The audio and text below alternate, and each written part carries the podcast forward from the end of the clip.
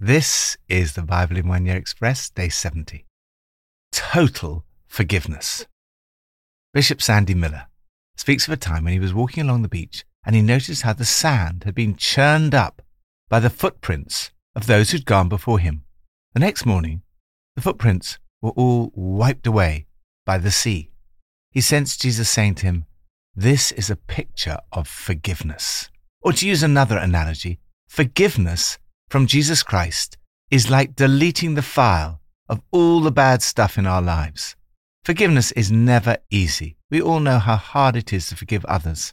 However, we often assume that forgiveness from God is almost automatic. On her deathbed, the Empress Catherine the Great of Russia said, I shall be an autocrat. That's my trade. The good Lord will forgive me. That's His. In the passage for today, we see the very high cost and huge blessing of God's forgiveness. As P.T. Forsyth pointed out, first you have to know the despair of guilt. Then you can appreciate the breathless wonder of forgiveness.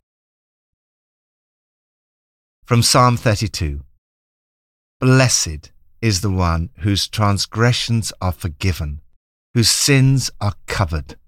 Blessed is the one whose sin the Lord does not count against them, and in whose spirit is no deceit. When I kept silent, my bones wasted away through my groaning all day long. I acknowledged my sin to you and did not cover up my iniquity. I said, I will confess my transgressions to the Lord. And you forgave the guilt of my sin. Experience the relief of forgiveness. Do you ever find it difficult to forgive other people, or even to forgive yourself for something you've done? The key to forgiving others and yourself is knowing how much God has forgiven you. Forgiven people forgive. As C.S. Lewis pointed out, to be a Christian means to forgive the inexcusable because God has forgiven the inexcusable in you. As far as forgiving yourself is concerned, he wrote, If God forgives us, we must forgive ourselves. Otherwise, it's almost like setting up ourselves as a higher tribunal than Him.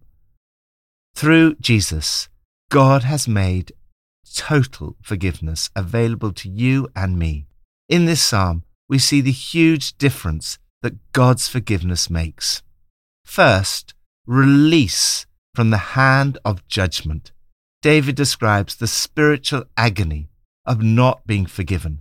My bones wasted away through my groaning all day long. For day and night your hand was heavy on me. My strength was sapped as in the heat of summer. Second, transparency with God. The route to forgiveness is simply to come to the Lord with no mask or pretense then I acknowledged my sin to you and did not cover up my iniquity.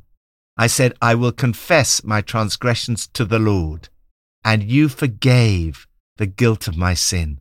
Third, a fresh start. David describes the enormous blessing of knowing you're forgiven. Blessed is the one whose transgressions are forgiven, whose sins are covered. Blessed is the one whose sin the Lord does not count against them and in whose spirit is no deceit. Imagine that in our diaries were recorded not just our engagements and meetings, but also all our sins. The first two verses of this psalm give us three pictures of what God does with your sins. First, the Lord does not count your sins against you. He acts as though they do not exist. Second, they are covered it's as if God gets out his heavenly eraser and rubs out the sinful entries in your records.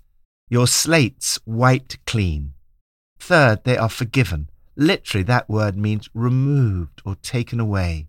The pages relating to your sins are ripped out and destroyed. You get a fresh start. The Apostle Paul quotes this psalm as evidence that through the death of Jesus for you, God credits you with righteousness by faith and that forgiveness is not something you can earn by good works. Through the cross, God restores you to a right relationship with Him. Therefore, you can pray to him.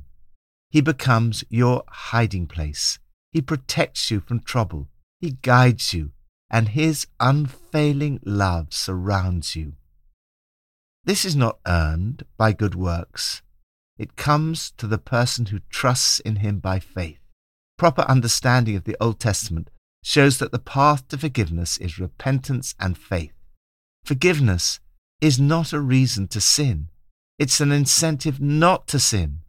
We want to stay on God's paths. He promises that He will guide you. I will instruct you and teach you in the way you should go. I will counsel you and watch over you. He does not want you to be difficult to guide like a horse or a mule that must be controlled by bit and bridle. He wants you to avoid the pain of resisting the Holy Spirit. Follow the promptings of God's Spirit. He wants you to hear His voice daily, listen to His instruction, walk in His ways, and trust in His love. Lord, thank you that you died for me on the cross so that I can know the relief of forgiveness.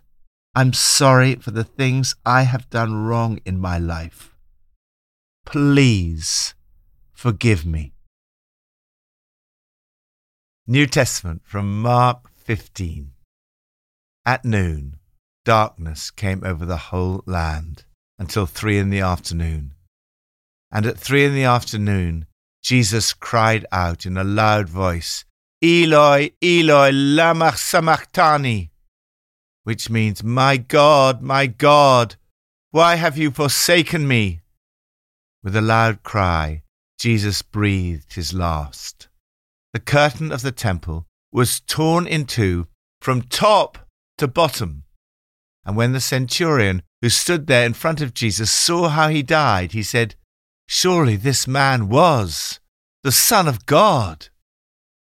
Some women were watching from a distance. Among them were Mary Magdalene, Mary the mother of James the younger and of Joseph, and Salome. In Galilee, these women had followed him and cared for his needs.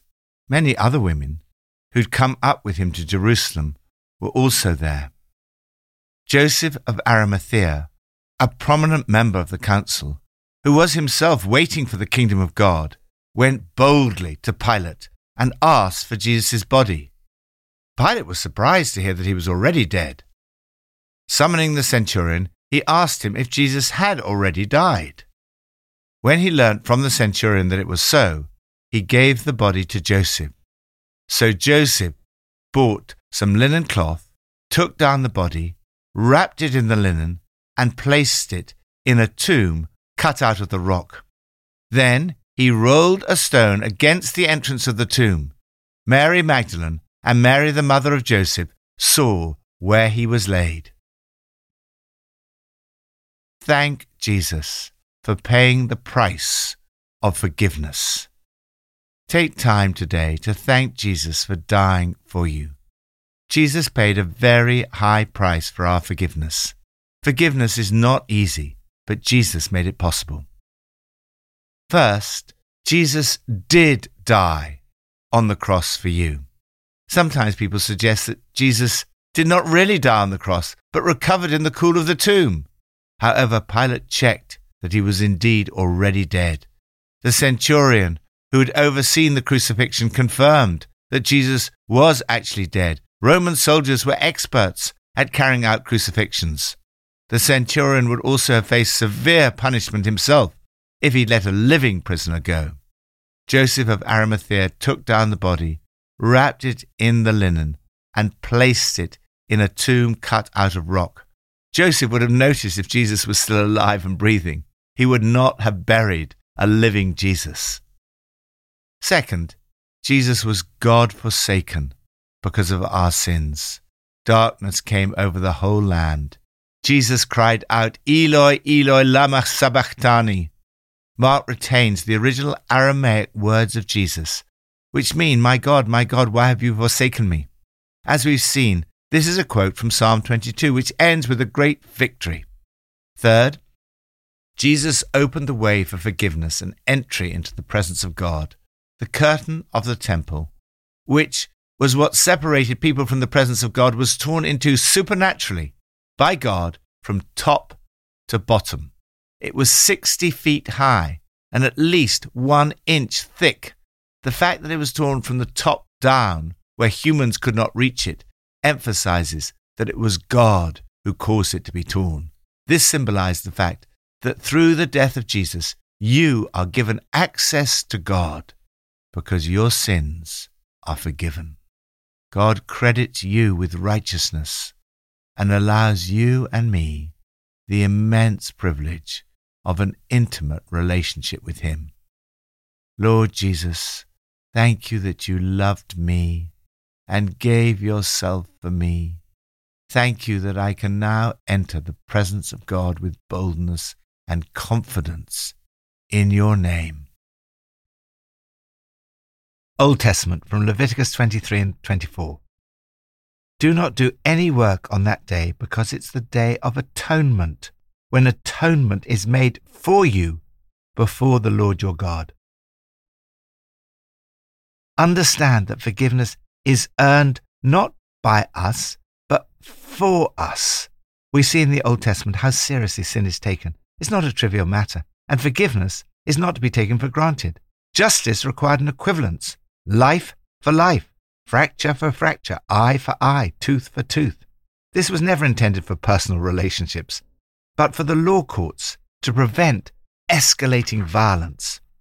It showed the need of the appropriateness of a penalty for sin. Incidentally, it was under this law of blasphemy that Jesus himself was condemned to death, as we saw in Mark 14, verse 64.